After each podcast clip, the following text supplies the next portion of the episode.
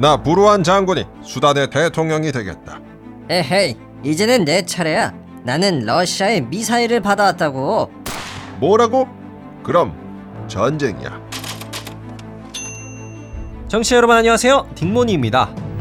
오늘은 역사와 관련된 특집 뉴스를 준비했어요. 자, 지금 아프리카의 국가 수단에서는요, 끔찍한 내전이 일어나고 있습니다. 그리고 이 내전이 시작된 지 이제 열흘이 좀 넘었는데요. 벌써 사망자 413명, 부상자 3,551명, 거의 무정부 상태급의 혼란이 지속되고 있습니다. 그래서 우리나라의 정부도 수단에 살고 있는 한국인들을 구하기 위해서 군 부대를 빠르게 보내기도 했는데요. 자, 그럼 도대체 수단에서는 왜 이러한 내전이 시작이 됐는지 그 원인과 결과 지금부터 저와 함께 알아가 보시죠. 아프리카의 싸움에 러시아도 등장할 예정입니다. 자, 결론부터 말씀을 드릴게요. 지금 수단에 끔찍한 내전이 시작된 원인은요, 수단 군대의 넘버 원이랑 넘버 투가 권력 다툼을 벌이고 있기 때문이에요. 여러분, 수단은요, 아프리카에서 세 번째로 넓은 나라고요. 인구수도 한 4,400만 정도로 전 세계 33위. 꽤나 잠재력이 있는 나라예요. 그런데, 아, 뭐랄까요? 리더, 이 지도자 우는 좀 없는 나라처럼 보여요. 자, 원래 수단에는 유명한 독재자가 있었습니다. 오마르 알바시르라는 분이신데요. 물론 대통령 타이틀을 갖고 있기는 하지만 혼자서 30년 이상 대통령 하면 그거 이제 대통령 아니고 독재자잖아요. 혼자서 30년을 했는데. 그쵸? 근데 이렇게 독재자였던 오마르 알바시르 때는 2019년 그 자리에서 강제로 쫓겨납니다. 왜냐하면 이때 수단의 군대가 야, 우리 더 이상은 못 참아 라면서 쿠데타를 일으켰거든요. 그래서 수단에는 30년 동안의 이 독재 체제가 끝나고요. 많은 국제사회나 수단의 국민들이 아, 이제 우리 수단에도 민주주의가 들어올 수 있겠구나. 이런 기대를 참 많이 했다고 해요. 자, 진짜 결과는 어떻게 됐을까요?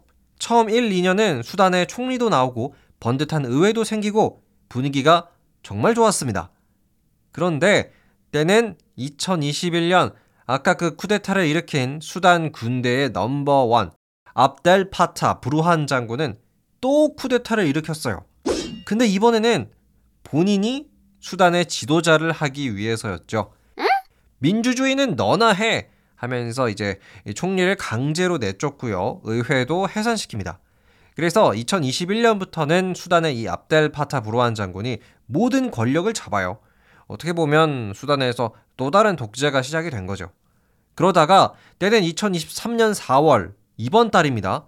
이 브루한 장군의 자리를 탐내는 또 다른 군인이 등장해요. 바로 모하메드 함단다갈로 사령관인데요. 이분은 원래 부루한 장군이랑 같은 팀이었어요. 근데 시간이 지날수록 이들의 관계가 좀 삐걱거리기 시작을 했죠. 그래서 모하메드 사령관은 이제 본인이 수단의 모든 권력을 잡고 싶었는지 내전을 일으킨 겁니다. 지금 수단 전역에서 부루한 장군의 군대와 모하메드 사령관의 군대가 서로 치열하게 싸우고 있는 중이에요. 근데 문제는 수단의 죄 없는 국민들이 큰 피해를 보고 있다는 거고요. 자, 지금까지 2023년 수단 내전의 전말 저와 함께 알아봤는데요. 정리를 하면은 수단 내전의 그 원인, 정치 권력을 잡기 위한 두 장군의 싸움 때문입니다. 그런데요, 여기서 좀 논란이 됐던 건 뜬금없이 등장한 러시아예요. 여러분, 왜 갑자기 러시아는 아프리카 내전에 등장을 했을까요? 그 이유는 수단의 금, 골드 때문일 수도 있다고 해요. 이러한 내용은 미국의 유명 언론사죠. CNN이 처음 보도를 했는데요.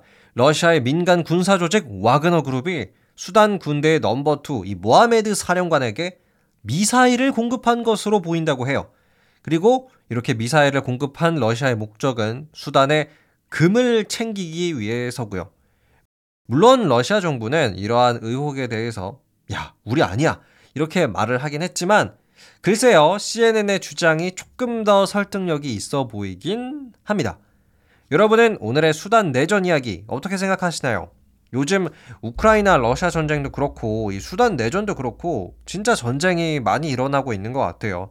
그래서 저는 예전에 그 미국 후보 대통령이 남겼던 명언이 생각납니다.